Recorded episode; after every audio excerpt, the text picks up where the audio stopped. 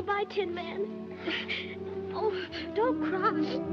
You'll rust so dreadfully. Here, here's your oil can. Goodbye. Now I know I've got a heart, because it's breaking. Goodbye, Lion. You know, I know it isn't right, but I'm gonna miss the way you used to holler for help before you found your courage. I would never have found it if it hadn't been for you.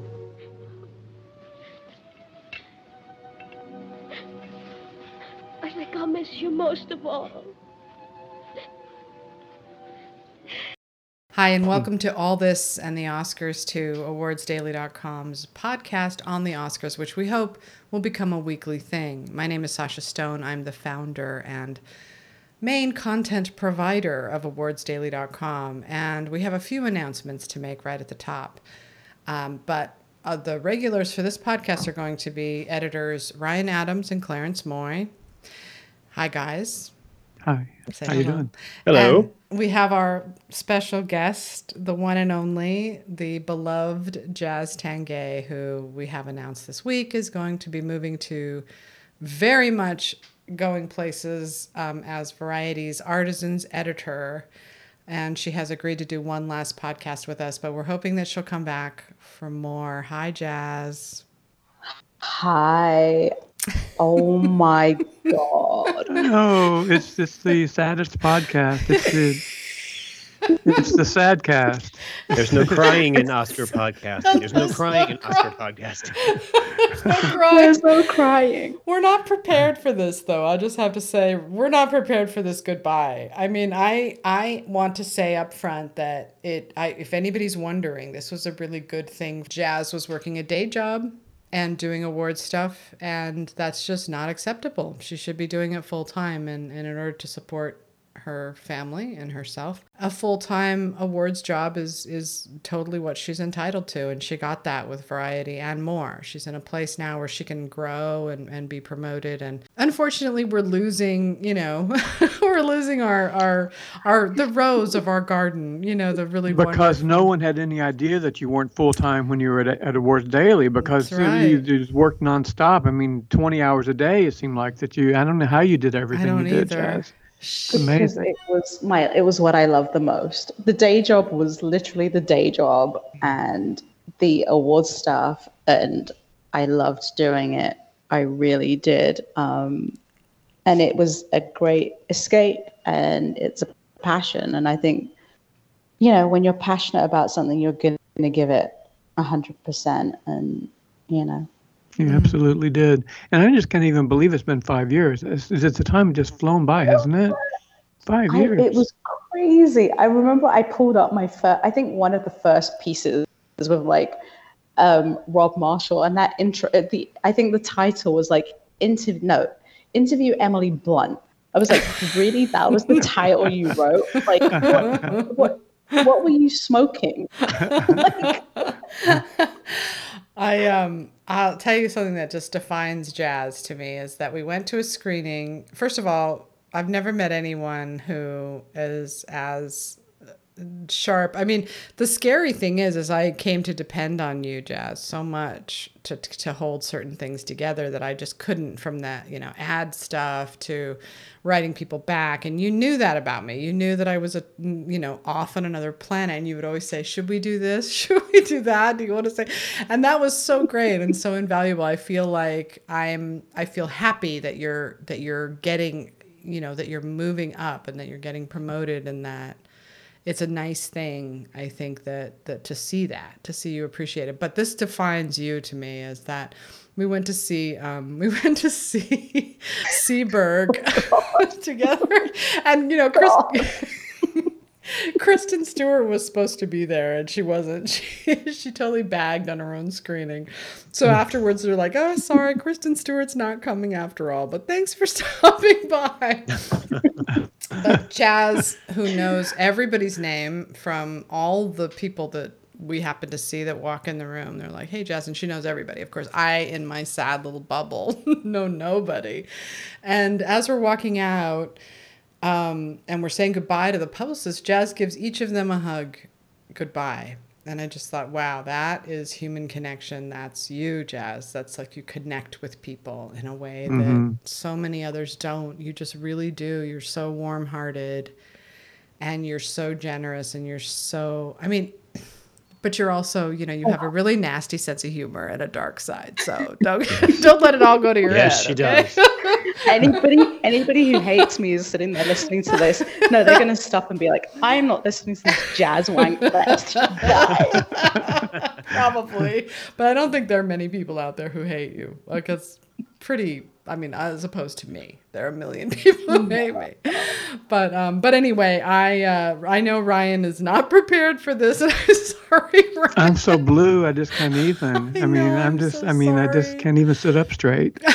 just slouching for the past two weeks. It's Oh, so bad. I'm so sorry about that. I really do feel just terrible. I just want to hug you, Ryan. Jazz and I and are I just want to hug you the constant way I hug the publicist. Well, you and I have just been in constant contact for five years, right? And you don't know how many times, because it would be boring if I told you how many times you you lifted me up out of my doldrums. But so many, just time after time, or day after day. You know. So now, now what? She's still there, I Ryan. Still, I'm going to email you every day and be like, hey, how's Taji? Like, what's going Right. on? She's Um, Jazz is the person who sent Ryan. A, this is a, a box of tea for when he was sick. You know what I mean? Like she's that kind of person.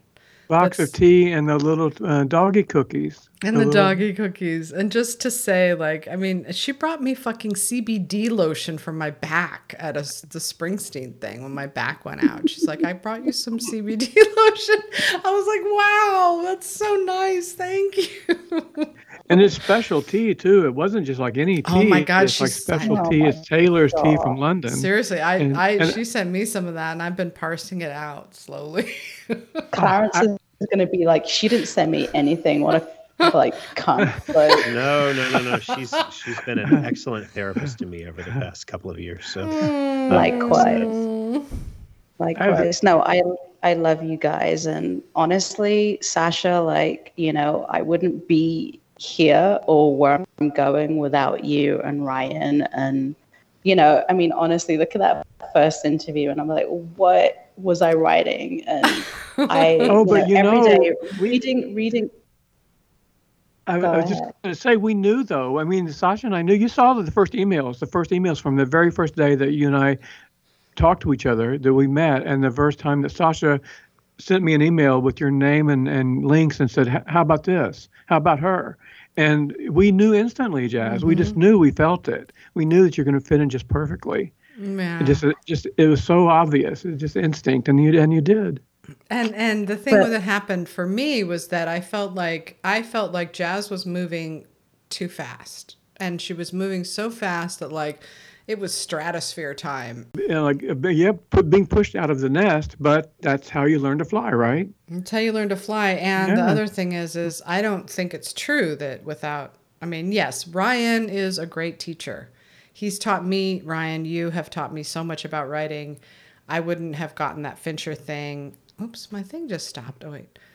Um, I wouldn't have I wouldn't know what I know about writing if it hadn't been for you in 20, 2006 when you first came on the site. You, you're a daily teacher, and I know you've taught Jazz a lot about writing. So yes, I think that her interaction with you has been essential to where you're going, Jazz. Well, Um, you have both said that in the past week or so, and I just wanted to say, and I haven't said, I haven't replied to those emails because I just can't even talk. I mean, I can't even talk about this, but I mean, I can. I, if I, I write stuff, but it sounds so maudlin and just so smushy that I just can't even send the emails because I Oh. just don't sound right. But I just wanted to let you know that I, may, I hope that I, I mean, it's gratifying to think that I have taught you to, but I mean, you two have taught me so many things too. You've taught me how to be a better editor. You've taught me how to be a better writer too. You've taught me how to how to be more relaxed and more conversational in the way that I write, and in, in, in ways that I never was before.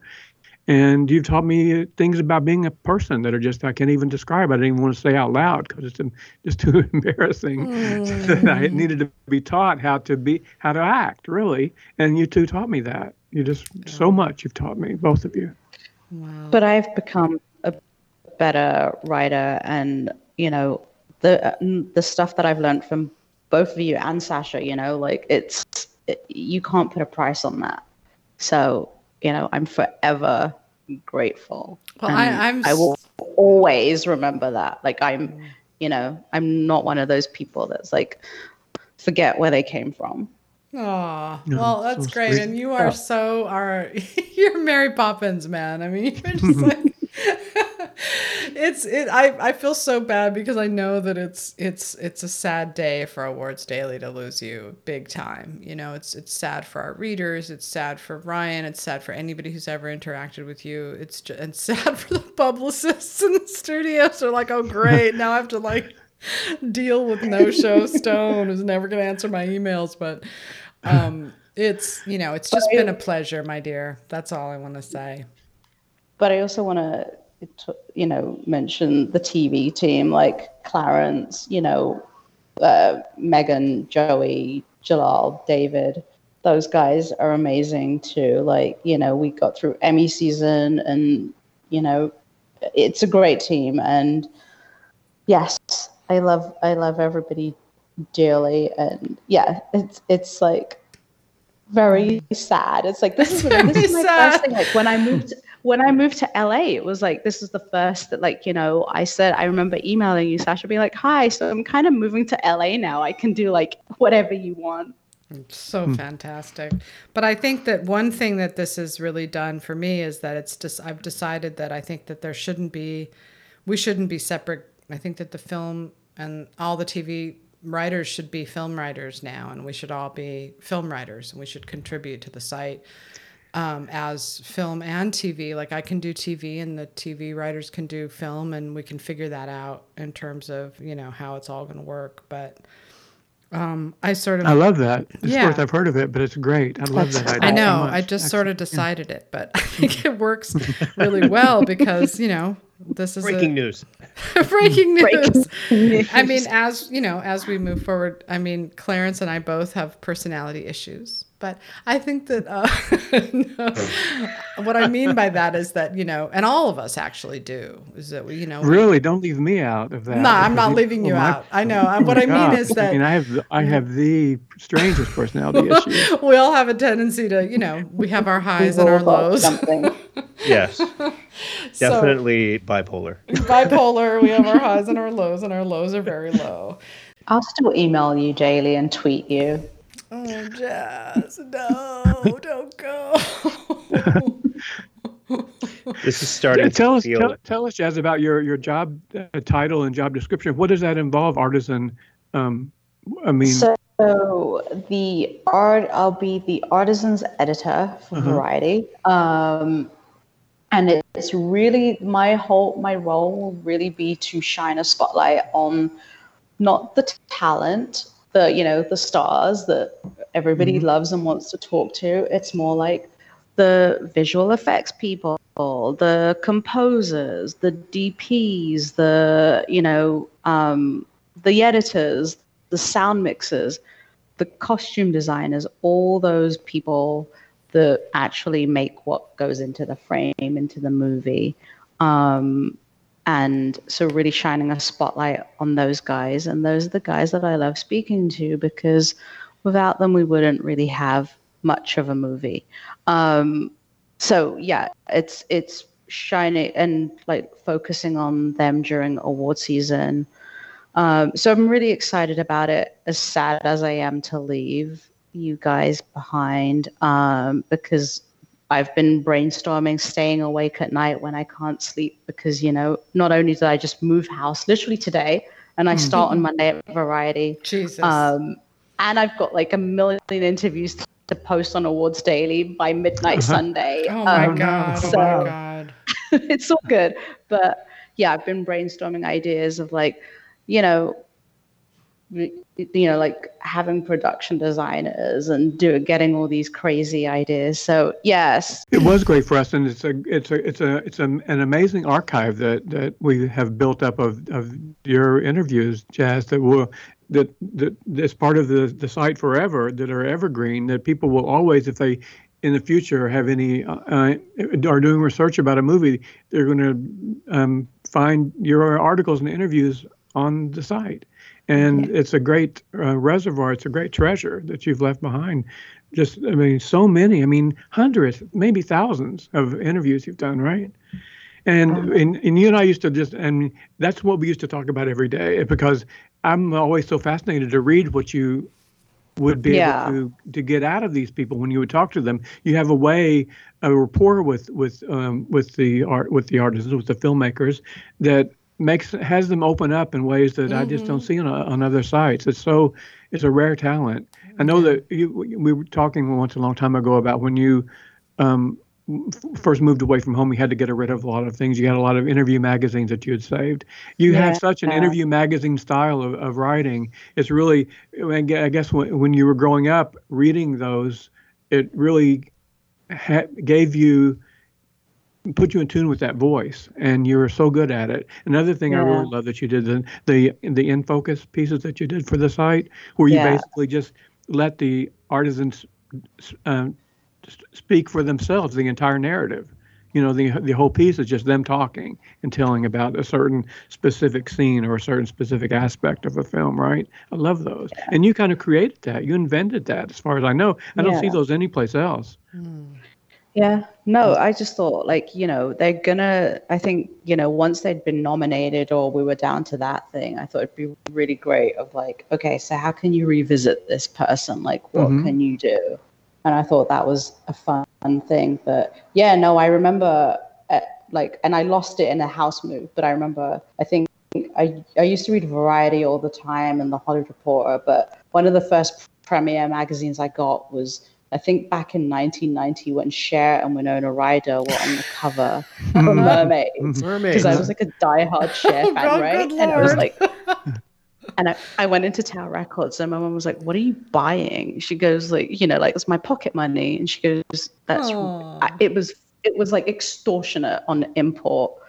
And she was like, That's what you want. I'm like, Yeah, that's exactly what I'm getting. Oh, so I that's found amazing i love had it. stories like that right. It's so cute, pocket Yeah. money. Love it. Oh. So that's what I was reading in like my when I was like what 14 years old. I know Yes, you and I I'm have never talked 44 about this. We've never talked about this before, but I sensed it. I knew that. I knew that you must have because it, you can just tell it's something that you've that you've read and learned from all your life. And that's another thing I love about working with you as an editor. Ryan? Sorry. No, no, it's okay. Right. Okay, let's move on. Let's talk about marriage story. How about if we, do, we, we yeah, that's a real buzzkill marriage story. No, just kidding. We can bring it right down to earth with that one. no, I just I just changed the subject totally. Let's no, talk it's about okay. Dolemite. It's okay. Uh, we're talking about, or we're yeah, we won't talk about. I'm gonna have to watch. I'm gonna have to wake up every morning and watch Dolemite for the for every day for the next six months in order to put myself in a good mood every morning, in the same state of mind that I would get from waking up and finding your emails in my inbox. Yes. No, but I was going to say is, is, is, that is, is the way that uh, that I that we work together as you you writing and me editing is I never had to tell you why I was doing anything. I would never had to ask you if how about do we do this or we do that. I would just make I would just do something, and if you didn't like it, you would change it back. And if you did like it, not only would you leave it, but you would you would you would do it in the next piece that you did. If you liked a change or a new way of doing things, you would incorporate it into what you into what you normally do. And it was just it was so gratifying to to ha- to do that with you and to have that kind of collaboration. It wasn't that's what it felt like like we were collaborating. Although it was always 99% of all your words. I mean the just the you know just very few, little did i adjust or patch or whatever you know. But the things that, that I it's just been uh, just such a pleasure to see the the way that you've as sasha said to watch you have grown over the over these past five years. It's Yeah. amazing. Love I it. had the best teachers. The best teachers. and you're just you a know you had so much learner, man. had so much going for you to to begin with. I mean, that's not just a matter. You can have teachers, but if you don't have the raw talent, then it doesn't matter what kind of teachers you've got. Yeah. And you had the talent. and the curiosity and the drive and all the stuff that that goes into being just you know someone who who um who sort of brightens the world you know what i mean like you just bright there's a there's a i have this photoshop action called boost and when you run the Photoshop action on a photo, it just brightens everything up, sharpens everything. That's what you're like, Jazz. You're like a Photoshop action, like a boost. like you just heighten and emphasize and just make everything look better and be brighter and Well, Okay. thank God for Twitter 2014 when we met and changed our lives forever. And the same, I'm actually, wait, yeah, I also met Jen on Twitter. So there you go. I Two know. best wow, things that That's Did a, you? came out of Twitter back in the day. Wow. that's quite the sordid tale. but um, uh, we should uh, we should we should try to do something right other than so let me let me try to change the subject um uh which is really hard i'll slap myself there no. um okay so should we try to talk about what Snap out of it. snap out of it speaking of Cher jazz loves Cher in case you didn't know that um all right so jazz you're still going to be around man we're still going to be talking every day i hope and uh um, Yeah, of course. I'll see you at the next screening.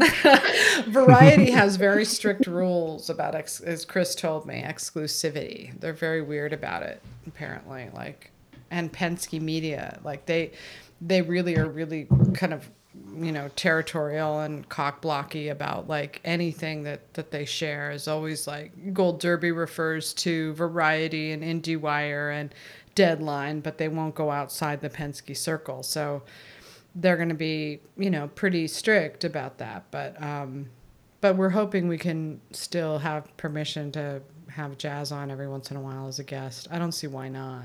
No. You can come on as a mystery guest. We don't have to say your name because I mean, who's going to recognize that voice, right? Oh yeah, and, it and, could be anybody. Could even be if we can't- with that voice. Mask the voice. we might just do like a fun phone conversation sometime, just anyway. You know that that not Yeah. a podcast. Yeah, let's do that. You know, just like a, a like a weekend night fun chat, just to catch up and listen to my glass clinking. Isn't this horrible? I'm totally like one step away from like Marlene Dietrich and Touch of Evil. Like- I'm just really bad, right about to hit the skids here. No, I'm just kidding. So, does anybody want have any preference of uh, Clarence? You saw The Irishman. Do you want to talk a little bit about that? What'd you think? I did see The Irishman today um, in a uh, screening here in Raleigh. Um, my sort of my first one that's sort of a press screening. It was kind of fun, um, although there was literally no security around it, so you could just literally be a person walking off the street. Because I I shouldn't say that out loud, but um, you still have to know where it is. Netflix was really great about getting about getting me in. Um, I was telling Jazz before we recorded.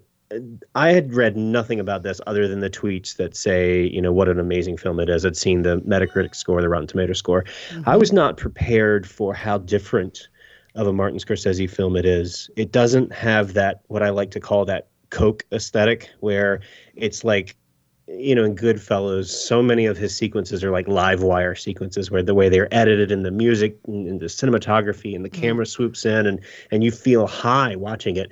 This was very I'll say slow, but I don't mean slow in terms in ne- negative terms. It's very meditative. It's it's it's melancholy. It is. Um, it reminded me of um, what I, I had, had assumed at the time was Clint Eastwood's last movie, and and God forbid we were cursed with more after that. But um, Unforgiven.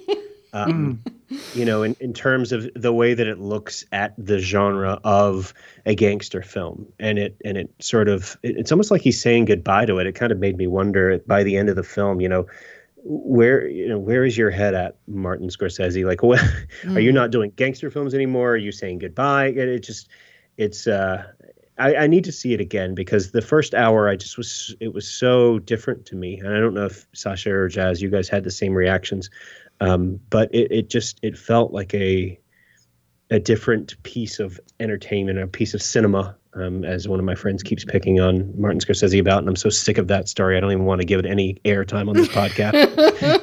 Um, it's uh, it, it's a brilliant film. It is it is a an amazingly crafted film. I need to see it again because I feel like I missed so much detail because I was just I was reacting to the craft um, so much, and uh, I love the performances. Um, Al Pacino and Joe Pesci are fantastic.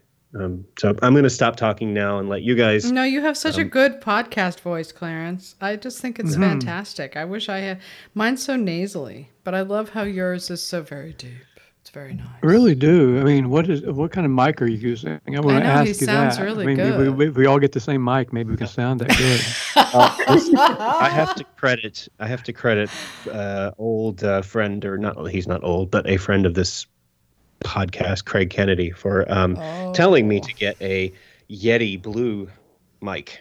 Mhm. 'Cause- and uh, this is a couple of years old, but it, it has served me well through my own podcast. It so. sounds really good. Um, I would just add to that, and Ryan hasn't seen The Irishman yet. I have not. Um, but uh the thing is about it is that um, what I think is going on with it is that I've written this stuff on the site. So Ryan, you've already seen it, so seen me write about this, so it's not really a spoiler. But oh, no, I'm not- worried about that. Go ahead. Whatever you need Um, to say.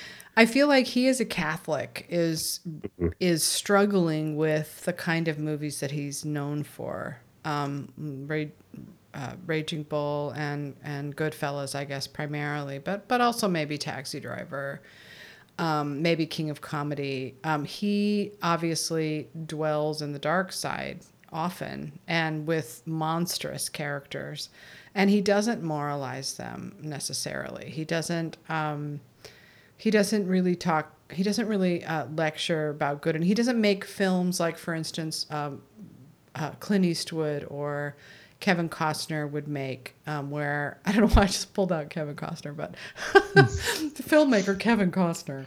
But no, the, Postman. the, the idea that like there is a very distinct good and evil and you don't make a mistake when you make a film. Well that's why you know then you get then you get joker. You get todd phillips film which is really you know a child of the scorsese genre of this idea of the it's not just them it's many filmmakers um, many of the best and great from you know kubrick to fincher you know these ambiguous characters where you know you're not really talking so much about good and evil. And so i feel like with irishman he's really kind of reconciling that. He's really sort of reconciling his good catholic boy who has a strong knowledge of good and evil with the kind of filmmaking past he's had. And in so doing he's you know he's telling the story of this this hitman this good fella this or you know this wise guy who you know killed Jimmy Hoffa or supposedly killed Jimmy Hoffa. I guess nobody really knows who killed Jimmy Hoffa, but but they're making the case that he's the guy who did it, and so I feel like he's you know uh, uh, Robert De Niro is coming to terms with that in the movie, and that's Scorsese coming to terms with his own career. That's sort of how I see it. It could be reading too much into it, but No, I don't think so. Not at all. And it's kind of what you were saying too, Clarence, right? I mean, it's, and that's that's what we thought that that Eastwood might have been doing with Unforgiven. But then, if he had just quit, then that would have been great. If he just quit after Unforgiven, I mean, that would have been wonderful. But instead, he just kept making more of the. He went back to making some of the really rough, um, um, violent, and um, and and and morally ambiguous movies, you know that that uh, that he pretend that he that we felt he might have been atoning for. Another director who did that is uh, Paul Schrader a little bit, don't you think? And he's done the he's also has deeply religious um, feelings and background, and and he, he may look back on the earlier uh, successful films of his career, like Taxi Driver, and I think that that, that comes out in his later in movies in his uh, late career, where he's sort of trying to atone for those, or to explain, or or or or look at them from from inside instead of outside, from inside himself. I mean, yeah. Yeah, it's the hallmark of a great director to to step back and and be meditative about the films that he's made uh, over his career, and and I really love that idea that he's sort of wrestling with that, and that explains the last sort of fifteen or twenty minutes of the film where. Um, and this may be a minor spoiler, but a well, I'll just say a character meets with a priest several different times, and and and kind of gives that confession in a couple different ways. So that you know, it's it's almost like Martin Scorsese becomes that character, or that character becomes a, a embodiment of Martin Scorsese at that point. Yeah, I think so. I think that's a really good way of putting it. Um, I uh, I only saw it one time. I want to see it again. I almost went to the premiere, but um, but I didn't end up getting there to see it. Um, I am wondering how it's all going to fit in terms of this year. I know a lot of the Oscar pundits at Gold Derby have it at number one to win. Um, I don't know that it's got the stuff to win Best Picture. I don't. Think so either. I don't think it's a number one film. I don't think it's a passion vote. I don't. This the Academy that gave Green Book the Oscar last year mm-hmm. is not going to give Best Picture to The Irishman this year. Not there's. I mean, as as I tried to write today or tried to explain, it's not that I don't think it deserves it. I, I just think that there's a thing that happens with the preferential ballot and and it I think it would even struggle a little bit on a, a weighted ballot. I hope Netflix doesn't get mad about this conversation, but I think the reason is that I think that you you contemplate the Irishman, you walk away from it, you contemplate it, you say, "Wow, okay, that was a really good movie." But this idea of the way a film wins best picture is that you vote for something. You have it gives you this urgency you know, it's an urgency to vote for something, whether that urgency is, I just loved this movie so much, or it's, I want to do something for this movie, Spotlight.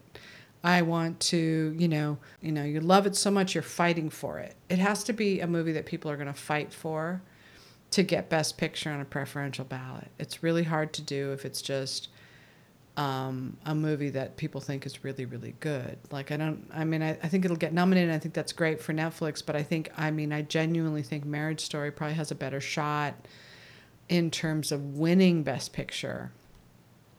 Um, and even that, I think, is a tough one because you also have to factor in, you also have to factor in how voters feel about Netflix overall.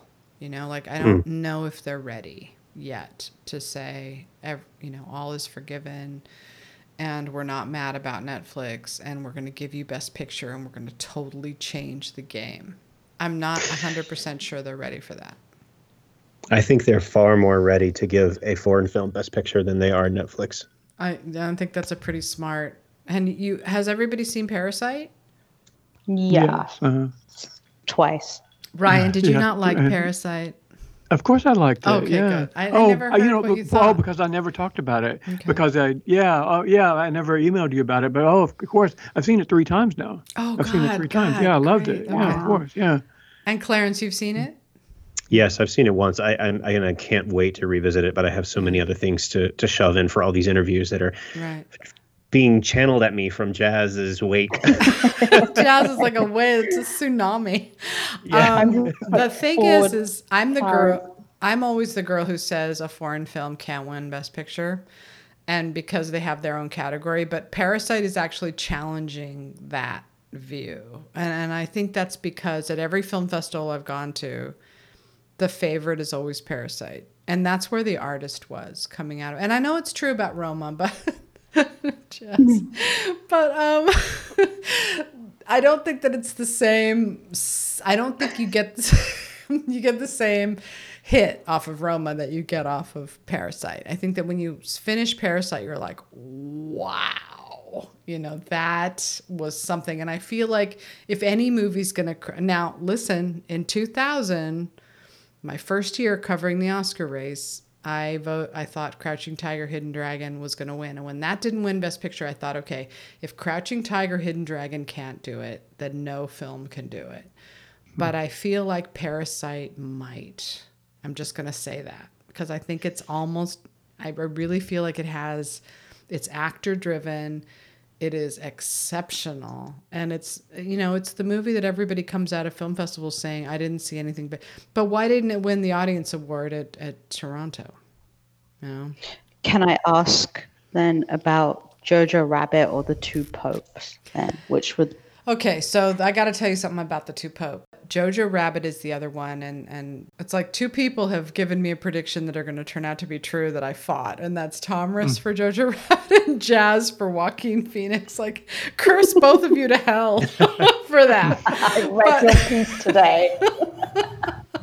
but I think they might both turn out to be right. God, my ego is like, no, please, no but um, but I think I, I think that Jojo Rabbit has. We can talk about that next. But but to me, those are the two strongest contenders right now for, to win is Parasite and Jojo Rabbit. I haven't seen 1917. I hear it has a really, inc- I mean, that's obviously sounds incredible. That could be the one that comes in at the last minute and wins everything. But Jojo Rabbit, I think it, it you walk out of that and you feel like, oh, okay, I can do this. I can do life. You know, this is incredible. Uh, somebody mentioned, I mean, someone said a minute ago, why, oh, you said, Sasha, why didn't it win the audience award?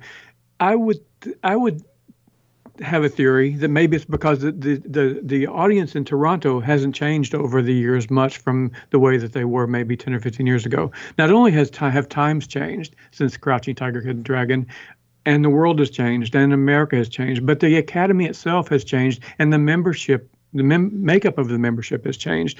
In our in just the past 10 years, we've seen the academy uh, roster grow from 6,000 members to 9,000. That's one out of three new mm, members. Mm-hmm. And in order to add all of those new members, they went all over the world. They have so many new international members that they never used to have before, a much greater percentage of international filmmakers than they've ever had before. And so I think yeah. that may play a little bit of a part in in the tipping point. We don't know how close Crouching Tiger came to winning, or how close Roma came to winning. But the more international filmmakers that you have who are voters, the better chance I think that they're going to vote for an international film. Mm. And that's why maybe Toronto's not there yet, but the Academy has changed the makeup of their, you know, slowly over the years, but they've done it steadily and surely, and and and it's a dramatic change. I mean, yeah. that's a lot of a lot of new members. Just imagine if you added you know 30 more American states or something, and they were all um, like um, blue states. What they would do to to politics. Right. Yeah. You know?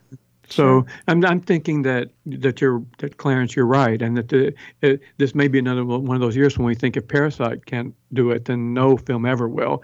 But and that may be true, but I think there's a there's a really good chance this year that it could happen. Yeah, I mean it's the only thing that I have heard attending I mean, I went to a small festival here, but just looking online and reading reviews, it's the only thing that everybody almost u- uniformly loves, with yes. the notable exception of, um, oh, what's his name, the the the cantankerous critic, uh, Armond White. Yes, Armond, Armond yeah. White. Yeah, I think he's like the only it? one that doesn't Aww. like it. but everybody, and it's and it's not just everybody likes it. Everybody tells says you have to go see yes. this movie like that that and it's it's the only thing i felt this year that had passion across the board mm-hmm. i agree and i that defies my rules you know like i'm pretty serious about that foreign language but i feel like with parasite there's something different happening and i think that it's a combination of admiration for him bong joon-ho already which was there prior because he's worked with so many important people. But I think that there's a message in the movie that resonates really strongly with with our world right now, our culture and our climate. I mean, I I haven't seen a movie that good in a very long time like I just think it's so brilliant and, and I, I'm frustrated because I can't talk about it because I don't want to spoil it for people, you know, and I wish that more hmm. people would see it so that I could talk about it. But because there's so much there. But if you start talking about it, then you then you wreck it for people because you don't want them to um, hear anything because of, you know the second that you hear something from you know about it, it wrecks it. And so you know you want to be able to go in fresh. Um, but from the I'll just say this spoiler alert. Just you know skip this if you haven't seen Parasite for like five minutes, but um, from the rainstorm, that incredible mm-hmm. rainstorm, which is mm. like climate change, to them, you know, living in their basement, to the way the guy smells, like poverty, to the fact that the guy who kills the, you know, I, this is serious spoiler, I know, but mm. um, we've all seen it. So when he kills mm. the, um, the the man um, you know, that the fa- he kills the father who who's like disgusted mm-hmm. with the way he smells. He has remorse for it and he apologizes for it later when he's living in the basement whether that's real or fantasy in the son's head whether he's really actually living down there or not. We don't really know that for a fact and could be. It's weird how this and joker have so much in common in that way. Like there's especially in the, the very end the last 10 or 15 minutes it, pull it pulls the uh, the veil of reality back and forth, the curtain back and forth. And you don't really know. Yeah. Just when you think you're you're, you're in reality, it, it, pulls back another layer and say, oh, okay, well maybe that's not. Yeah. And then you start to doubt everything. Then you start to doubt anything that you that you see from then until the until the final credits. But you're you're right. I didn't mean to. Sorry, I didn't mean to interrupt. No, but please do. Yeah, Mm. I was bloviating. Um, Um, the the the thing. I mean, there's for me, there's so much to talk about with it, and it, it is so much about like it's it's about um, it's about allegiance to the state that you think is is treating you well but isn't. That's the guy in the basement you know who's hmm. sort of devoted to his you know he's set where he's like hitting the light for the guy to go up the stairs. Oh my hmm. god like everything about it is just it breaks your heart you know but it also is so truthful about humanity and and the acting is so the, the thing i think it might pull it through is that the acting is so good. I know that they're not name stars but and i know that we don't have name recognition and that most americans aren't going to be able to understand that um, voters aren't going to be able to like but but that's an actor driven movie and that's what wins best picture. It's not just this director's vision it's these actors the the woman who plays the mother you know the rich mother. She's so good. Um all of them are good. The daughter is good. The brother is good. You know the little kid is even good. Like they're just all really good actors and i think that that counts for a lot in terms of whether or not it can win. And what you said earlier about you know, we, um, the more people see it, the more we can talk about it. People are seeing it, and that's making a difference too. That's another thing that Roma didn't would, would not ever have had going for it because we will never know the box office numbers that Roma might have made or not made. But we are seeing what Parasite is doing, and it's setting records. It's setting per screen average records, and it's opening across the country, which is what Crouching Tiger did. And that Yeah. is rare for a foreign language film. I'm in the middle of nowhere. I'm seeing advertisements for for Parasite on local TV stations and in the in the South. Yeah. You know, that's just that's so unusual. Well, it's it's the themes are so universal. I mean, it, it is a it is a Korean film, but it does not feel, and it is set in Korea clearly, but it, Mhm. it, it it it doesn't it feels international. It feels so much broader than that. Like something like Roma was so much about Mexico. It's so much Yes. it's it's Yeah. so based in that world, and and it, it I think some people really struggled to to react to uh, adapt to that or to to uh, relate to it um, anybody can relate to Parasite. It, it, it, yes, it's set in a in a city across the other side of the world, but it could be it could be in Los Angeles. Mhm. Yeah, absolutely. That's what I thought about it too. I I mean, it blew my mind and I feel like I feel like on a preferential ballot this is a potential winner because of that because I think that it's going to sit really high on people's ballots. I can promise you this. This movie is going to be either 1 or 2 or 3 on everybody's ballot at the Oscars. Yep. So that's what you're looking for. You're looking for a movie that nobody's going to downgrade because they hate it. So all the other movies, as much as I love them, Jojo Rabbit and uh, um, Marriage Story and The Irishman. Well, The Irishman, I don't think people are going to hate it. But you have to look at, in terms of a preferential ballot, you have to look at what's going to be a number one or a lower on the ballot, and that those are the love it hate it movies. But I don't feel like Par- Parasite is a love it hate it movie. I don't think anybody hates it. I think that it's always a like it love it, you know, and, and that pushes it high on the ballot, and that's why it's a threat to win. Even and both that's another thing. I. I hate to keep going back to just the thing about only talking, thinking about how the voters, in specifically as individuals, but it's, it's since since Parasite is a phenomenon, everybody feels like they've got to see it. That Right. was not the case with Roma. In fact, Right. a lot of people thought it, as Roma is almost like a chore, and and Yeah. a lot of people started watching it and may, probably didn't make it all the way through. So not only was it not number one, number two, number three on the ballots, a lot of people probably put it last because they didn't even see it.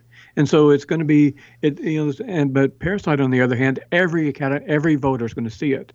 All the all the Yeah. academy members are going to see it because it's a it's like I said, it's a phenomenon, and every if you want to be in the conversation, you've got to know what's going on. Right. You've got to, I mean, there's always going to be there's always going to be a, a block between for movies that have subtitles. There's you mm. know as you know like I know in my own private life like it's hard for me to get people to watch Parasite because of that. But I also think that once they do, it's a movie that def- that that actually fits the definition of what I def- you know how I define best picture winners is that you can sit anybody down in front of it, anybody, mm-hmm. and they'll get it if not love it. They have to be able to get it, if not love it. And that wasn't the case with Roma. You couldn't sit anybody down in front of that movie. But Parasite, if they're willing to sit there and watch the subtitles and try to under, anybody will get that movie. They'll get it, you know?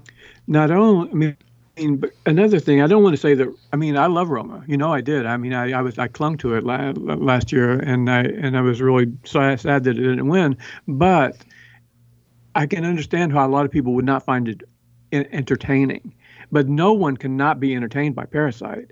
Not only, I mean, that makes it it makes you want to read the subtitles because the the sense of humor and everything about it is so mm-hmm. fun to watch. Mm-hmm. Right? It's And that's very the- accessible, yeah. So I want to ask Jazz a question. So I, I read some stories about the production design and how they built that city in a, in a mm-hmm. tank. Um, one thing that a Best Picture needs, and I think Anne Thompson says this, is it has to have you have to build category or branch by branch. Yeah. Do you think it will have below the line support? I think production design, yes, definitely on production design.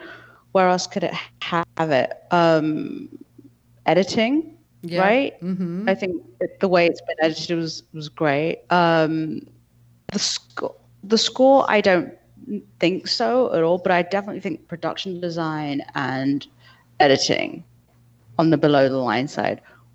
I think that's it, right? What about cinematography, maybe? So and cinematography. Oh my god, yeah, cinematography. But Maybe. maybe, but definitely, I definitely see it getting a production design thing. But then So- who's it up against? It's got uh obviously Irishman, right? Yeah. Jojo. Jojo Rabbit, Two Popes. Maybe Oh, right. maybe Ad Astra, maybe 1917, which we haven't Ford seen. versus Right, Ferrari. seen- Ford. Right, that's I just. Ford. I just moved into my production design predictions today because I thought, Yeah. how can they All they? those cars. Yeah, the cars, man, and and like And having- then yeah. But then you've also got Downton Abbey, right? You've got um so it has it will have like are you laughing at Downton Abbey? No, I love Downton Abbey. I do. No, I love it. You know what an Anglophile I am. I love it. But I'm just like, okay, how can you give it production design? It's the same fucking thing from the TV show. I was about to say, I don't know if people are going to be really that impressed by Downton Abbey production design because it's just like you go back, the, ca- the castle's there. The- Oh I my think- I think, God. Jazz, uh, if more people like you um, help make more people aware of the fact that they did build that entire alley, that entire alley that gets flooded, they built that on a set so that it could be flooded. Although that's obvious to anybody who knows anything about movies. That Mm-hmm. Yeah, they it built that whole thing. Yeah, obviously. They yeah, but it looks so authentic, and you don't really realize until the fact that it floods that well, of course, that has to be a set because they couldn't flood a real. There's no way to flood a real street. a Oh, real and and but it looks also so wait, authentic. And also that that they built that entire house, the entire uh, ultra modern house that the where the uh, wealthy family lives, right? And so the more Right. people like you, your your artisan editors, make people aware of what went into making the film, I think that the, the below the line um, will stand But more of a chance. you've got Tarantino's uh, Once course, Upon a yeah. Link, Once Upon a Time in Hollywood. Like we didn't even mention, of course. so it's going to be a crazy i think it's going to be crazy i don't know like you know Hmm. joker too for production design maybe or motherless Maybe. brooklyn Did we say Little Women? and Little Women, maybe. Yeah, that's Um, definitely maybe. maybe I went, Little did, Women. and uh, as you s- told us, Jazz, um, they built a Sistine Chapel for the two popes. They rebuilt. they did. Yeah, so I mean that's an, there's a lot of production design nominees this year. Yeah. I mean, it's it's going to be a weird year because we have a, actually a lot of movies. It's a it's an abundant best picture year, which I love these kind of years where it's there's more. And of course, as soon as the the awards start coming down at the end of this month, we basically got a month before the the announcements for uh, National Board of Review and New York Film Critics and LA Film Critics and Golden Globes start coming, and that's the end of November, early December and that's when all the doors start to close like right now they're all open what what parasite needs to win best picture it's going to need a screenplay nomination a directing nomination and put in hopefully at least one acting nomination if it gets that then it's it's a very strong front runner to win um it could win spring Now- screenplay. I think it could win best screenplay. I think it could Oh, win for best, sure. best Yeah. director Yeah. too. It could Yeah. win best Yeah. director, you know. Best director this year is really down to Scorsese versus Tarantino. And um and uh, Bong Joon Ho could beat both of them. But I would watch out for I really think I really feel like Joker as much as I'm not personally that much of a fan, but I think that it it's going to get. I really do think it's going to get picture, and I think it might get director and screenplay and stuff like that. Like I think it might. I, I'm, I'm, I swear, prepare yourself. I feel like it might get the top category nominations. I really do. I just feel it. It's, it's I can sense it. But no, it, it, it it's in the zeitgeist for sure. it feels like Yeah. that right now. It really does. Like it feels really strong um, in that way. But there is going to be backlash against it for sure. But I think that the type of people that vote on these awards, which are mainly straight white men, they're going to identify with this thing hardcore.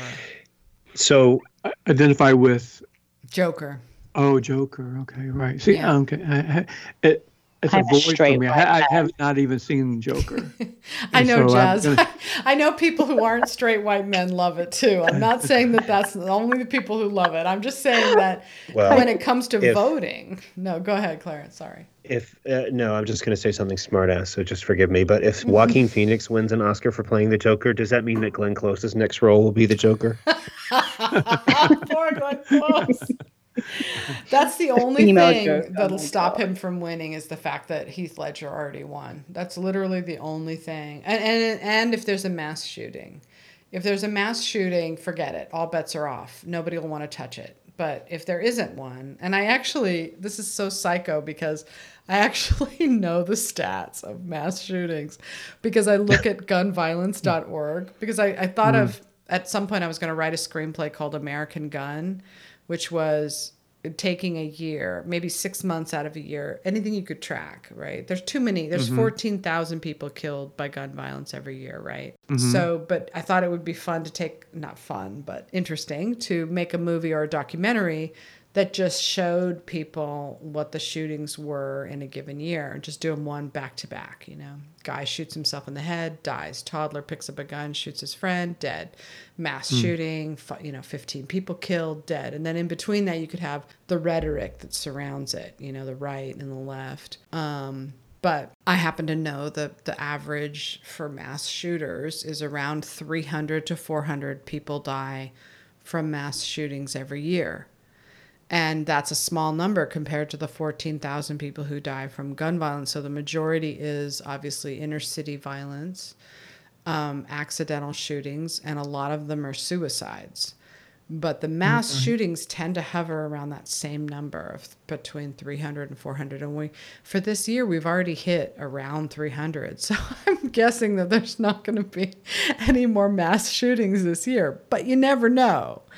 Um, So if there is a mass shooting, uh, God forbid if someone shows up in a Joker mask and does it, you know, forget it. Like it's Right, done, it's yeah. over for that movie. But otherwise, I feel like people are okay with it. You know, like they're not horrified by it. In fact, they're into it. You know, they're identifying with it. They're it struck a chord with people. It didn't strike a chord with me, but it has seemed to have it Jessica Chastain, you know, um, I think that people respond to his um, to his performance. I feel like he's he's an amazing actor, and he's somehow created this character that people really identify with, and they feel sorry for him, and they understand why he does what he does, as opposed to what you're supposed to think walking out of that, which is yikes, fucking psycho, you know. But you don't think that. You think. I feel so bad for him. No wonder he shot all those people, you know? Um, so that's my speech. a way to kill a conversation, right? Just bring Sasha to a party. That's fun. But, You'll find her in the corner of the room. so anyway, I don't even know if I'm going to cut that out. It's like, No, it's good. it's the good. reason that I didn't have anything to say is because I have not seen the movie, and Oh, I'm really not even. I'm not even interested in seeing it. In seeing it, it's just. Uh, Well, I think what if this movie wins, or if Todd Phillips were to win, or get nominated ahead of Scorsese or something crazy like that, it'll just be the biggest shitstorm Yeah. on the face of the earth right now because that movie stands on the shoulders of something like King of Comedy I or know. Taxi Driver, early Scorsese, so much that, that it, that's what kept me from really liking it at all. And I, I'm sorry, Jazz. I know you've seen it three times and you're a huge fan, so forgive me for stepping. No, on I love it. I love it. It's You're just- entitled to your opinion. I'm not going to drag you. yes. So Jojo Rabbit is not the internet's favorite movie. I saw Tom O'Neil at the bomb at the bombshell screening, and he came and sat next to me, and he said, "So I guess the internet doesn't like Jojo Rabbit, but he really likes it, you know." Um, and and uh, everybody on this podcast that's seen it likes it. I think Jo- Clarence has seen it twice. I've seen it twice. An Oscar voter loves it. I spoke to an Oscar voter last week, and his first film was Jojo Rabbit. So that was Wow. interesting. His favorite, his number one film. Yeah, he was Wow. like, I, I know people are very divided over it, but I love it. I thought it was great. And then somebody behind shook their head and walked off. So I was like, okay. Oh wow. What about um, at Middleburg? You said you, you made a point to say that it was very divided there. What did that mean exactly? So I I mean obviously I love it and and it won at Toronto and I sat I guess we were sitting in the middle for Jojo Rabbit, which is an interesting place to sit because it's like, you know, you can see see the room's reaction. Um, and it was really it was that whole thing of like is it okay to laugh at this? And there was an introduction from Taika himself that said, you know, it, it is anti, you know, it's a satire. Like, I forget what he said, but he introduced the film and set it all up. And, you know, right from the beginning, you're in hysterics, right? Um, and, but I feel that people paid attention to that message and they got it straight away. Also, with the Beatles playing Mhm. you know, I want to hold your hand, that German version of it with that Nazi Hitler opening kind of set, sets the tone, right? And yeah, half of them got it and the rest didn't. And then I think halfway through they got into it, but it's like there was that awkwardness. oh Um, no. that's the divisiveness. But my friend went to see it at the ArcLight, and she said everybody was like on board with it. Um, like we came out roughly at the same time, and I was like, "How was your audience?" She said they loved it. Like everyone got it.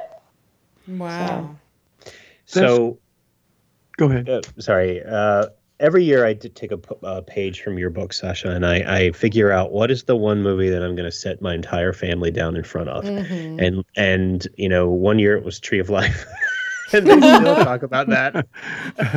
but uh, yeah, every, we actually have a running gag now where it's like, oh, is this a tree? You know, the Tree of Life gag. Anyway, anyway, Oh my last year it was Green Book, and and I knew Green Book was going to win Best Picture because my entire family, extended family, and all, fucking loved that movie. Yeah. Like they they cried multiple times during that movie. I mean, it was just it it, it just the I this was and this was the third time I'd seen it. Um, and the reaction to it was the same every single time. Tonight, I took my family to see Jojo Rabbit. You took the whole family? I didn't know Did. that. I did. Wow. I did.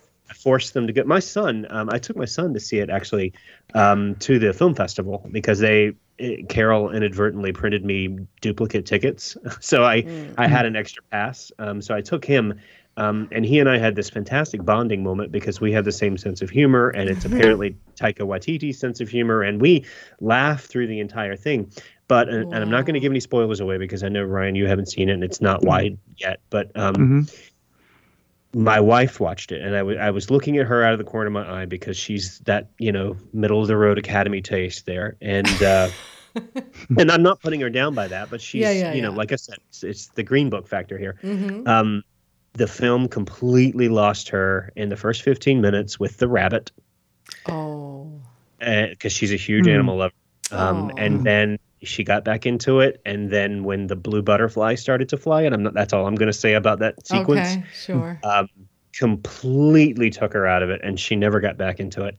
Oh no, Hmm. she didn't Yeah. like it. That was I think she she appreciated it by the end, but it was very painful for that blue butterfly sequence, which I think is is quite beautiful if you uh, look at it from the perspective of the child. But um, it, she never recovered from that. Like it's it just it it it damaged her because th- she doesn't like Scarlett Johansson at all, um, but she really liked her in this role. She and she loved the scene where she's you know Oh. trying to be the father and the mother at the same time and try to to pull him out of the fanaticism and back into her and embrace as a mother. And um, eh, she just eh, you know it, it just it was very clear that it didn't work for her. wow, So, that's interesting. Jen- that's good intel. Jen.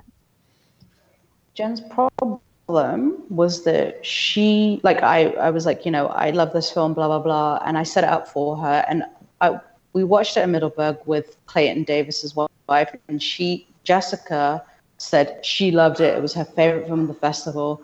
Jen, on the other hand, was one of those. I found it too awkward to laugh at the Nazi jokes, and I'm like, but did you miss the whole intro? And so that was her feedback on it. She said, I just found it too awkward to be laughing at that.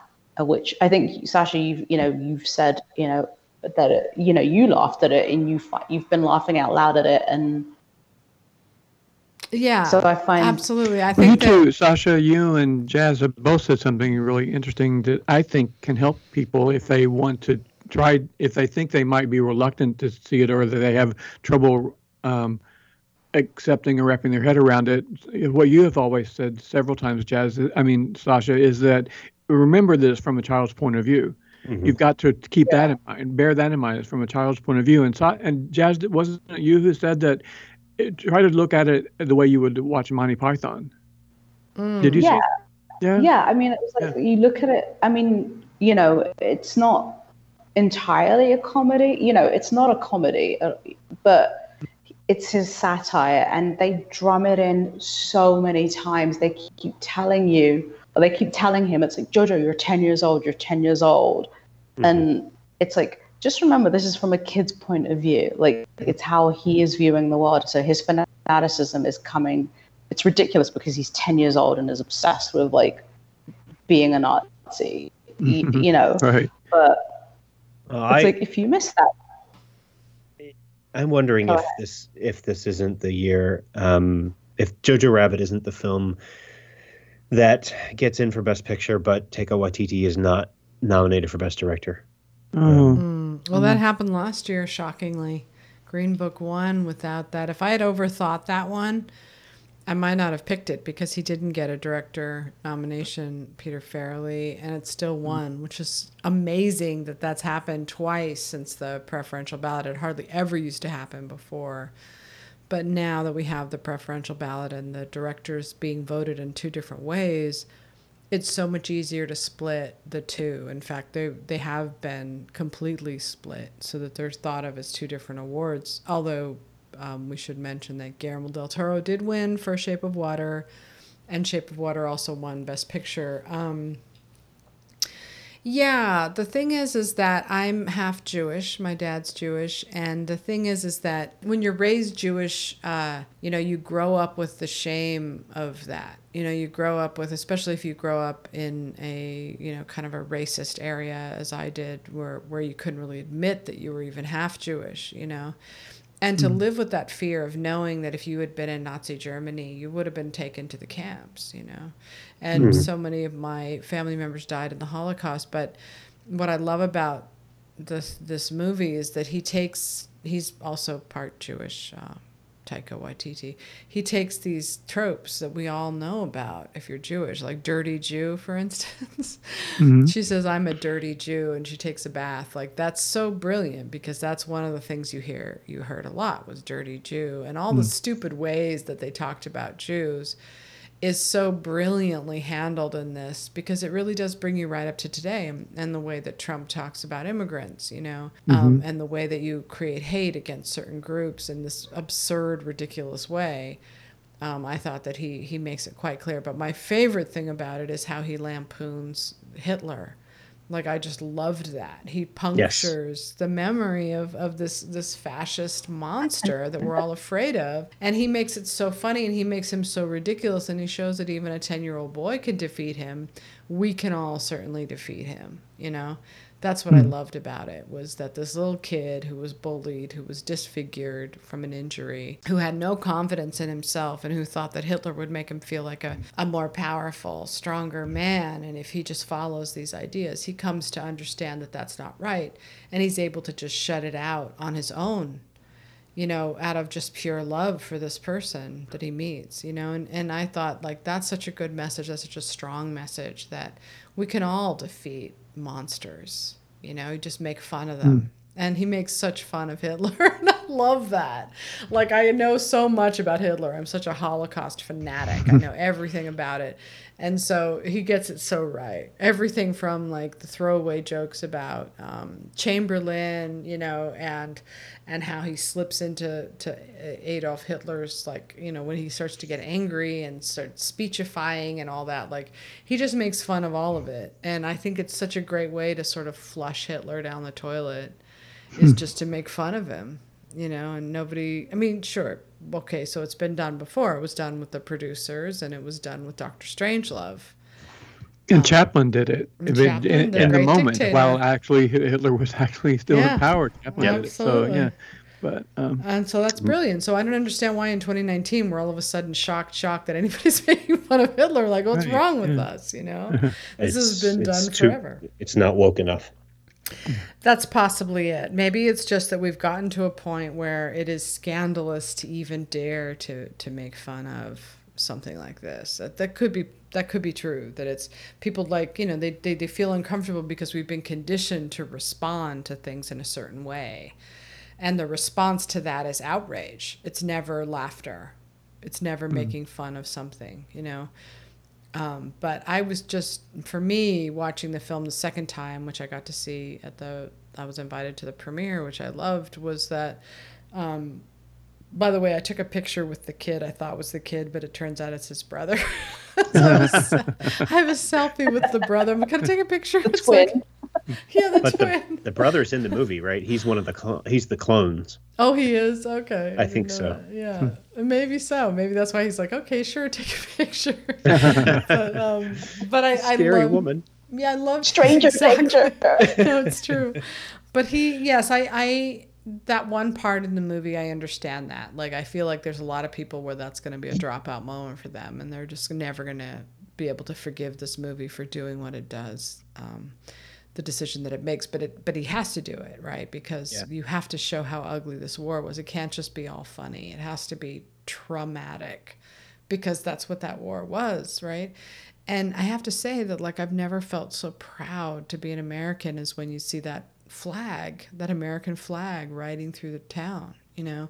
Like and that mm I think is a feeling that we just don't we don't get anymore under Trump. We just don't feel that sort of patriotism for something that we fought for. It was the right side. Um, I love that, and I, I I really love the film's message of dancing as a sign of freedom and how it ends, which I won't spoil it for Ryan because the ending is so beautiful. But um, but I loved that uh, the way that he chooses to end it and and what he uses to end it with. Um, mm-hmm. And the message he's telling us all, which is, you know, we can be free. We can be free of this monstrosity as long as it doesn't have power over us. And the way it doesn't have power over us is that, that we laugh at it, that we see the buffoonery and the ridiculousness of it, you know. It also has the best use of the F bomb, I think. Oh, yeah. In this whole year. Like, yeah. I don't think there's been any other movie that uses. Absolutely. Yeah. And but but it's true. The problem with it is that um, Clarence, as you're saying, it's not a movie that you can sit anybody down in front of. Obviously, because it didn't hit everybody the same way. You know. Yeah, sounds like a really. I mean, it sounds. Uh, a, a more like a screenplay movie than a director's movie. Maybe. I mean, I you know. I'm T- talking blindly here. I haven't seen it. I'm sure it's really stylish, but the screenplay it sounds like it's just really special. But that's tough for this year because of what it's going to be up against. Yeah. It's going to be up against Parasite and No, Once no, Upon a I think Time in Hollywood and the two popes and. It's adapted. Yeah, I think it's. it's I think- oh, okay. All right. All right. It's going up against Irishman and Two Popes, yeah. which Okay. is tough. Which is All really right. tough. Yeah. Do we want to talk about? Well, before we leave Jojo Rabbit, because I do, I do think we should talk about Two Popes um, Mhm. because of the interesting email we got today, Sasha. I don't know if you want to talk about that on the podcast, but I have no idea how to react to that. But um, the best thing that came out of Jojo Rabbit for me was every time my son and I reach a situation where we're trying to figure out what to do, we both of us look at each other and say. We'll burn down the ha- we'll burn down the house and blame Winston Churchill. Ah, I love Which it. is the- so great. And I just I want two things out of this Oscar year, and I'm not going to get either one of them. I know, and one of them is to get Taika Waititi in for supporting actor because he is Oh. fantastic as as this child's image of Hitler. He's just Mm. I loved him in this both times, and I also love Tracy Letts in uh, Oh, Ford versus Ferrari. I know, Yeah. right? Yeah. Come on. Tracy Letts is so funny in that. And I actually think that Ford v Ferrari is going to do a lot better than I think people are expecting it to do. I think it's going to I think it's going to be really strong because I do feel like that's another one you can sit anybody down in front of, you know. It doesn't have all the buzz and the passion, but it but it's it's a it's a solid movie with really good actors and very entertaining. It's going to open well too. It's going to open to about 30, I think, which is big for that for a movie about racing. Yeah, for sure. No, it's, I think it's going to be huge because it's going to draw a lot of people that wouldn't ord- ordinarily go to the movies. Um, but but but I bet you that if you sat your whole family down in front of that, they'd like it too. Don't you think? I do. I absolutely do. They they might. Uh, yeah, I think so. I have to I have to figure. out. I won't be the Irishman. I can tell you that. Yeah, no. well, I mean, it's it's a lot of the movies this year are good, but they're divisive. Ford v Ferrari is going to open somewhere between twenty five and thirty million. Um, Mhm. Just you know, it's and that's that's huge for. I mean, yes, it's Matt Damon, but it's it's a racing movie. It's and it's a story that not many people know. Um, although I I went down a rabbit hole on Ford v Ferrari right after I saw it, and I did not realize that there is a subculture of people who think that the character that uh, Christian Bale plays is still alive. Oh no. Yeah, that there's a guy in Wisconsin or Michigan or somewhere um, that everybody's like, oh yeah, he was a he was a British racer, um, and then I'm like, what? Mhm. And then this is not like from like National Enquirer. This is from like Car and Driver or some you know legitimate publication in the automotive world. Oh my god. No, Yeah, he, that he's was- Oh, Bizarre. that is one of the bummers of the movie that like I feel like people should like I, I went in not knowing I saw it in Telluride and I went in not knowing the two things about it, which is that it's a true story, it's really well known. So I'm not giving away a spoiler, but basically the two things that that happen that people should know about is one, he dies at the end, and two, um, he doesn't win the race. He doesn't win the Le Mans, and that's due to a technicality. But um, but I, but it, but these are the two things about it that make it make it. If you if you're expecting something different, you might come in and go, "That's a bummer."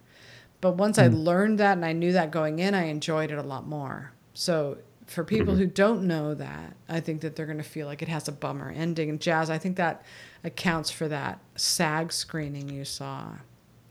Because I think that people might have expected that he wouldn't have died, you know? uh, know. yeah, it's better not.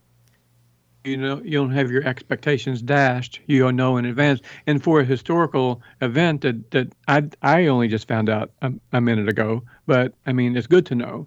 It's But, I good to know. I didn't realize. I Yeah, promise you, it's better yeah. to know that. and it's going and it's and it's not a spoiler for people to know. It's good to, that everyone knows. It, it really will enhance your viewing of the film if you know already going in. Because if you're if you're gonna start getting invested in that character, Mm-hmm. and then you see him die, like that's gonna be a drag.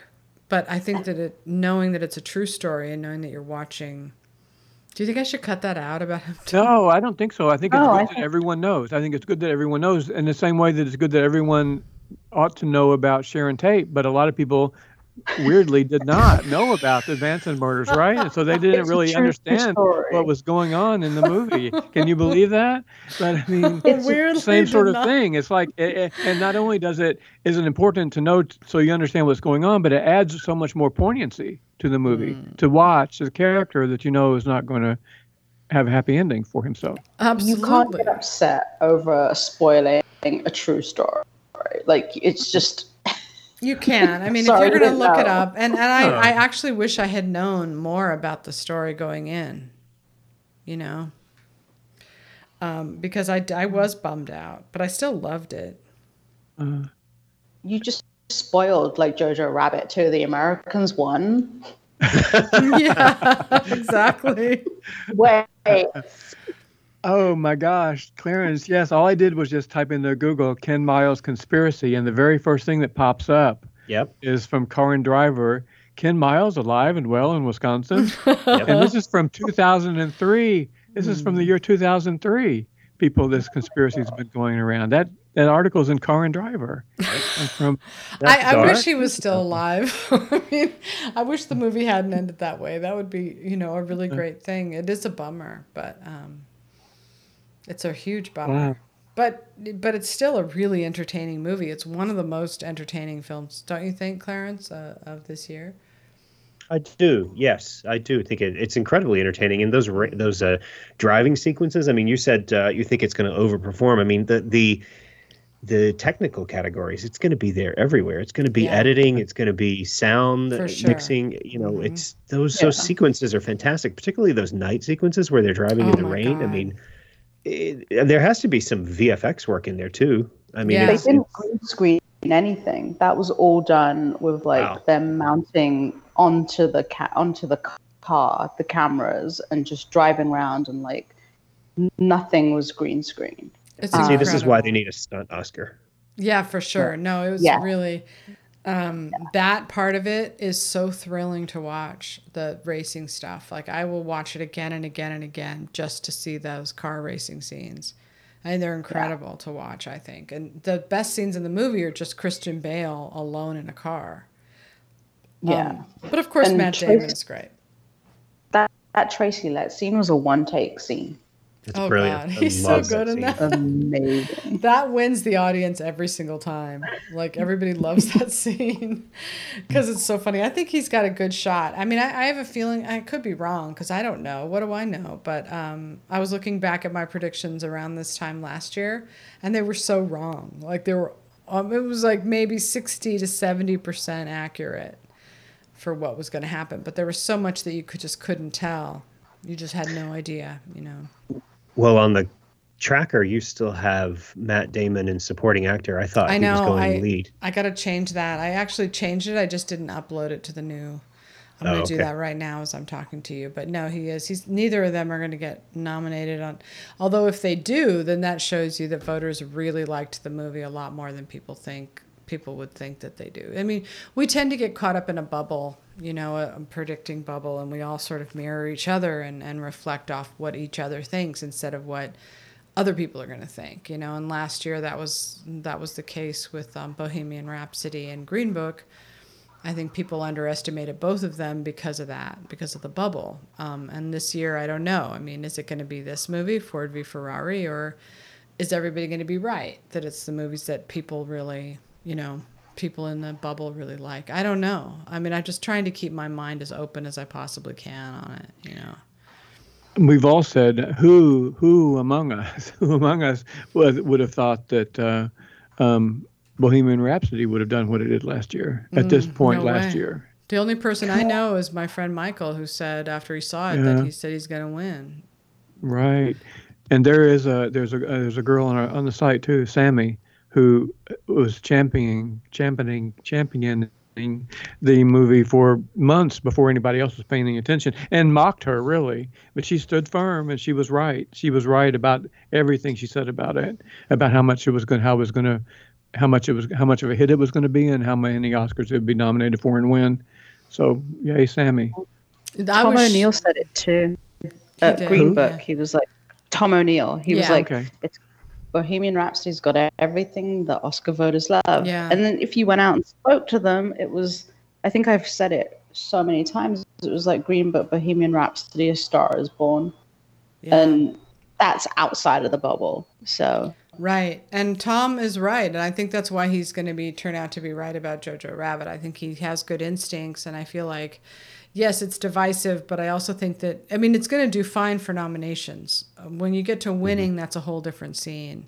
That's a phase 2 thing and that's how the publicists play it and how the zeitgeist works out and how the buzz works out. Like I think the backlash against um, Green Book actually helped it win because I think that it was such a it was such a good-hearted movie that people couldn't stomach the way it was being attacked, and I think that made people defensive of it. And mm-hmm. then, And not only the movie was attacked, and the and and the and the screenwriter for one tweet that he one really stupid tweet that he did many years ago, but also they were attacking people who liked the movie, Yeah. which was a weird, and bizarre were, thing to do because you- if you're you're not going to talk people out of not liking what they like, and you're all going to make them want to support that movie more by telling them that they're a racist for liking a movie, right? especially if the movie is so good-hearted as it was. Like Yeah, you know, and the that's the problem is if it wasn't as good-hearted of a movie. I mean, you can't watch Green Book and not be taken in by it. You just can't. Mm-hmm. I mean, you can be you can sit there and you can judge it and you can say it doesn't accurately reflect this, it doesn't accurately really reflect that. It doesn't. But what it does accurately reflect is a friendship between two people that that really does come through very very strongly in the film.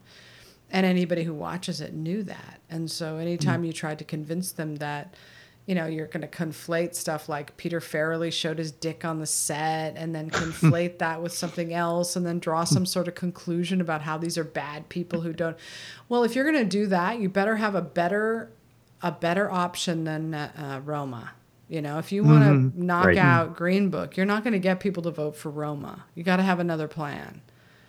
I do think Jojo Rabbit is the green book of this year in more than in, in more ways than just the internet's reaction to it. But if you look at the stories, I mean it's it's it's a character whose mind is changed through his interactions with someone that is you know opposed to him you know socially at the beginning you know like so uh, jojo grows through his exposure to the jewish girl just like um Yeah. Viggo grew through his exposure to Mahershala Ali. Mm-hmm. So it, you know, there's mm-hmm. similar themes Very at much a very so. high level. Yeah, and mm. it's it's you know I didn't know the Green Book wasn't as divisive. I don't think, but it was. Here's the thing: you wanted to talk about the two popes. Who was it that told me? Was it you, Jazz? Somebody said very emphatically you should pay attention more to the two popes. That it's um, I think it was Pete Hammond. That it's winning all these awards, right? That it's winning all these film Hmm. festival awards. Well, I just got an email. Is this what you're talking about, Clarence? This Frank email Yes. from Frank? Yeah.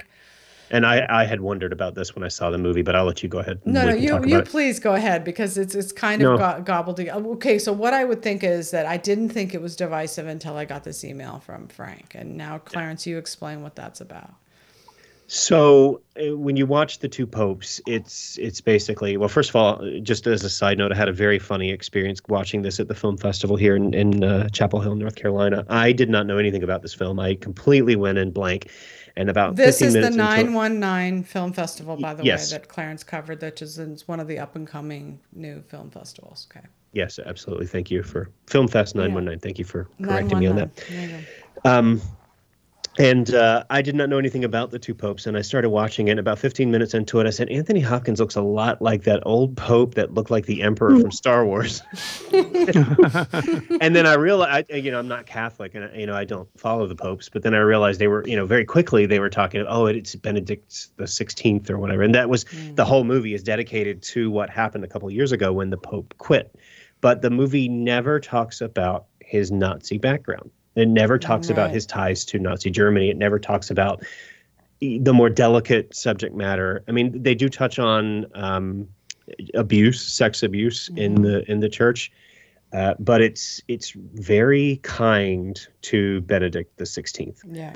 Um, and so this there we got an email today. Um, Sasha forwarded me or included me on an email from this this writer who is very passionate uh, and I'm not going to say it's a smear campaign, but it it it, it could easily become one because the two popes doesn't include this subject matter and Mm-hmm. i didn't get a chance to talk to the screenwriter anthony mccarten jazz i know you did uh, at Mhm. uh, middleburg that was going to be one of my questions is w- why leave out that piece of uh, benedict's ca- uh, background Would it have come up in a conversation between the two popes, though? Would would the other pope have brought that up? Like, hey, by the way, or you know, because isn't that ha- the, the, pre, the what the movie's predicated It's a on? It's, it's like a it's a it's a yeah. it's an imagined conversation, and so it, how I'm not not having seen it, I'm not sure how they would have worked that in.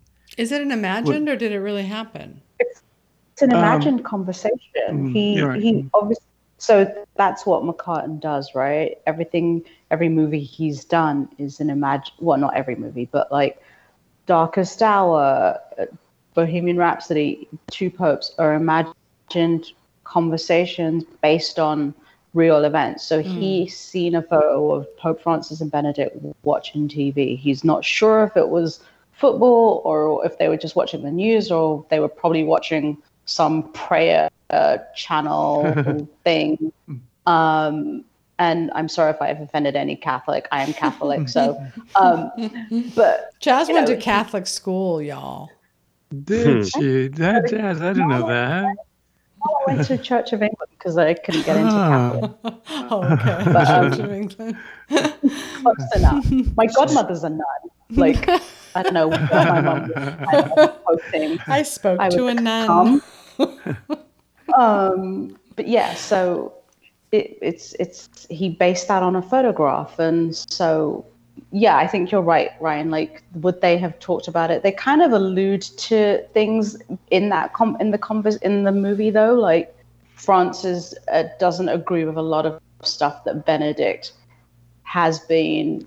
Oh, I see. Right. Yeah. So they they do have they, they, it's a it's a Socratic sort of dialogue. It's a debate about, but it's about Yeah. more about their, uh, their Yeah. theology. And also uh, one really interesting point that you brought out in your interview with the screenwriter is that this is not about this is not good pope bad pope. It's about two popes who are um, coming to terms with their own with their own faith and with and with with each other's faith and you and you don't put one of them at a disadvantage. You've got to you've got to uh, understand both of them in order for there to be a fair debate right? Otherwise it Yeah. would be boring. The, the screenwriter says that. It would be boring if there's a one bad pope and then the other one that has all the right ideas.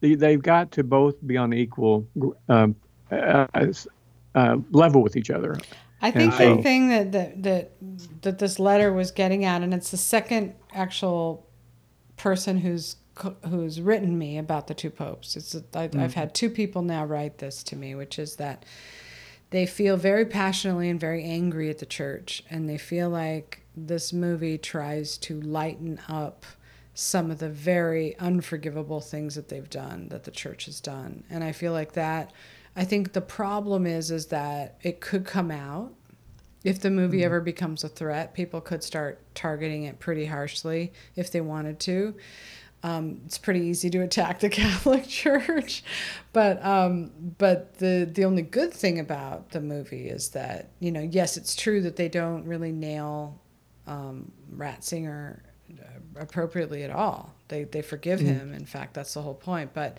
but but Francis shines through. You know, Pope Francis, and and if the people feel that that he's somebody who's doesn't isn't worthy of the praise of the film, then that that would be I think a real problem. But so I don't know. I don't know.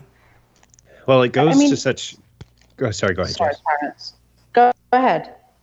Well, I was just going to say that it goes to such great lengths to explore the background and persona of Francis and the, um, you know, his issues in the Argentinian political unrest and how he has guilt Yeah. over certain things. And and then it cuts back to Anthony Hopkins Ratzinger, and he's just nodding his head, mm-hmm, yep, Yeah. as if there's nothing going on there. right. like uh, so and, and, and I'm as a f- I'm a fan of the movie, so don't don't take it that I'm I'm putting the movie down.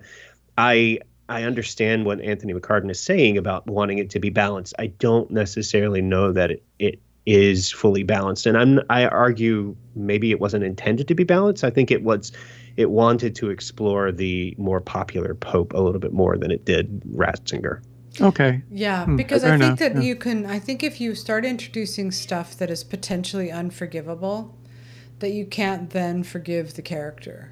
And I think that the Hmm. whole point of the movie is that they that he forget he he offers him absolution. Well, that's obviously a lot of people's problem with Catholicism in general, and and what Woody Allen would say, "Die now, pay later." it's like the thing is, is that you know they do these terrible things, and then all they have to do is confess it to a priest, and all is absolved, and they're forgiven. You know that is the fundamental problem with with the religion. I think. Um, but uh, but I think to atone for those sins, maybe those sins really have to be brought out, you know, to, to really fully atone. And if you don't, and people know Ratzinger and they think of him as a Nazi, it's surely going to come out in the press, you know. hmm Hmm. Yeah, I don't think that this, and we, we should get back to what Jazz was going to mention, but I don't think that this should be a big story. But I, I do think that if, you know, a a and a ambitious publicist picks up on this and starts, a, you know, an old nasty whisper campaign, this is something that absolutely could take flight. Yeah, if it has All right. a, um, if it is a threat, nobody's going Right. to bother with it if it isn't. Um, but what would it be a threat for? It could be a threat for Best Actor because it's Jonathan Pryce. But uh, can he beat Joaquin Phoenix? Um, and it's a threat for maybe screenplay. Um, Pryce has never been nominated though, Right. ever. right. So what's that about?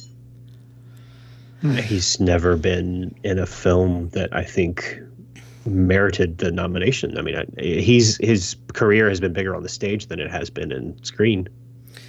Um, yeah, exactly. So when I came out of Telluride, I thought Jonathan Pryce was the front runner. I thought he could win, you know, and um, and I think if, if it could go, the only problem is is that it's uh, you know as people keep pointing out, it's Netflix movie, right? So Netflix has what four films. So how are they going to divide their attention? Where are they going to put that? Is it going to be Adam Driver? Is it going to be Robert De Niro? Is it going to be Jonathan Pryce? Is it going to be Eddie Murphy? Like, who's going to get the strong push um, for Best Actor, right? So that's the other reason to, to think about it. Like, I don't know that it's going to be that. But if it does catch hold and it catches buzz and he starts winning stuff, then it will then it will definitely those stories will start coming out and people will target it. Oh, I hear a kitty cat. Oh yeah, I know. Is that he's going Taji? the comment. Yes, Taji. Oh, buddy. Taji wants a midnight snack. He does, I think. Such a nice purr he has. The uh, so Jazz, you were going to say something.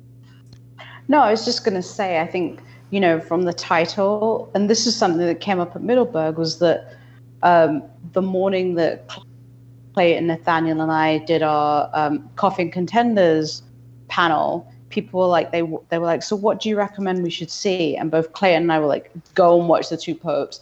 And they were like, it's religious. And we're like, no, that's, I think that's going to be the biggest like misconception about the film is that it's a religious movie and it really isn't i think it's more about the debate and the meeting of two minds that are conflicted at the beginning and then they kind of meet and bond over football and pizza and learning to that's how that's what i took away from it anyway and i mm-hmm. think I love that pizza thing.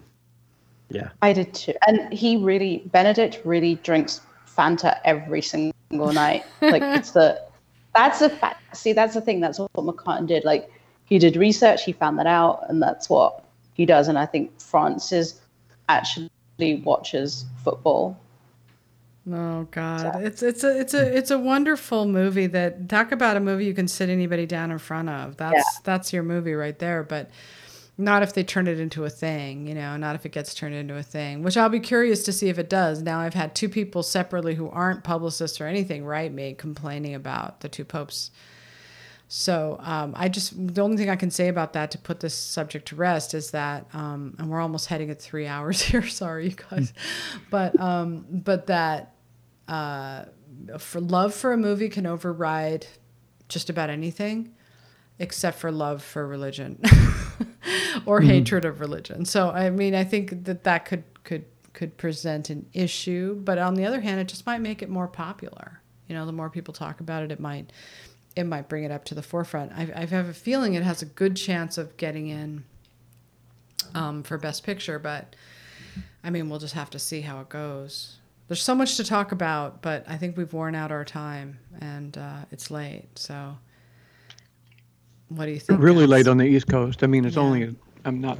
I'm not tired. I mean, it's not late here, and, uh, but uh, Clarence, yeah, It's time you're- to put the yeah. podcast and say goodbye to our dear friend Jazz, unfortunately. Oh my gosh. Oh my gosh. I. I am so thankful for everything. I can't even express it. And I love you guys, every one of you guys dearly. And And We'll we know where to tweet find to- you. We know where to find you, You know and we know where to find you on Twitter. We know where to find you online. And and I was feeling blue that, that, that this is going to be our last conversation for a while because I forget how things work in the real world, and that we can call each other even if it's not a podcast. Let's do we can it. still talk to Let's each other, a- right? yeah. Let's have So- a date. Let's Let's have a phone Yeah. date.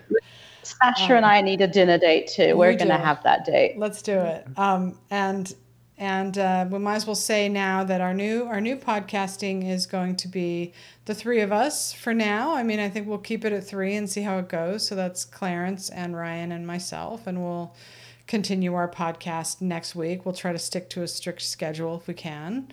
Good. Um, and uh, and we'll be checking in with Jazz and giving you all updates and uh, and giving her our best cheer and good luck for the future for you. Absolutely.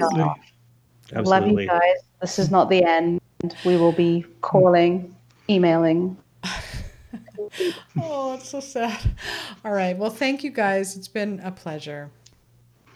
And thank you for having me on the podcast. I, I should great. thank you. It's yeah. so welcome fun. aboard. Yeah, welcome aboard. Welcome Thank to our you. wild, wacky podcast. So, all right. All right. Good night, everybody. Good night. Good Bye. night, everybody.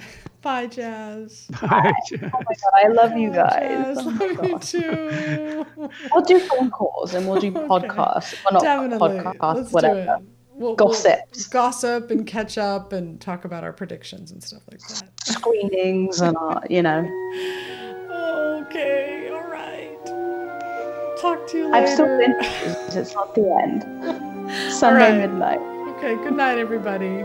Have a good night. Good night. All right. Okay. Bye bye. Bye bye. Have a great weekend. Bye. you Bye. ever lie awake at night, just between the dark and the morning light, searching for the things you used to know, looking for the place where the lost things go? Do you ever dream or reminisce? wondering where to find what you truly miss. Well, maybe all those things that you love so are waiting in the place where the lost things go. Memories you've shared, gone for good you feared, they're all around you still, though they've disappeared.